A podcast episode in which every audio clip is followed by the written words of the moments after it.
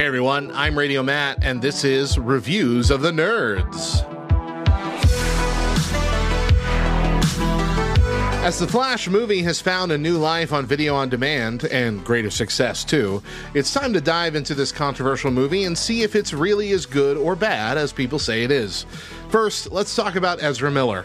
The controversies surrounding his personal life and failings will not be a factor in today's review, just the movie itself.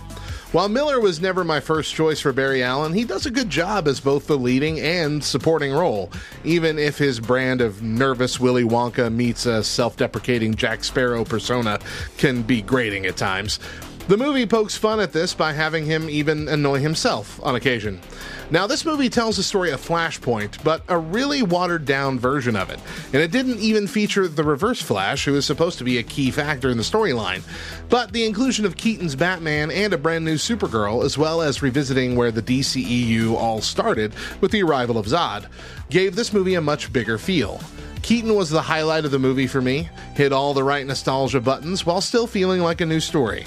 This movie suffered from too much hype hearing all these big names who got to see it early saying it's the greatest superhero movie of all time ultimately made many leave the theater disappointed.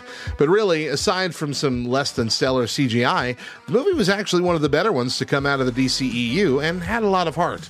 The climax was well told, the scene with his mother at the end was heartbreaking, and the final moments were fun, even if it felt like a throwaway joke. It's hard to forgive the lack of a Grant Gustin cameo, even just a CGI one in the big Chrono Bowl montage would have done, but in the end, if you don't go into it thinking this is going to be the best superhero movie ever, and uh, if you're a fan of the Snyderverse, you'll likely enjoy this movie. But if Henry Cavill's weird CGI lip still gives you nightmares, well, this will be more of the same.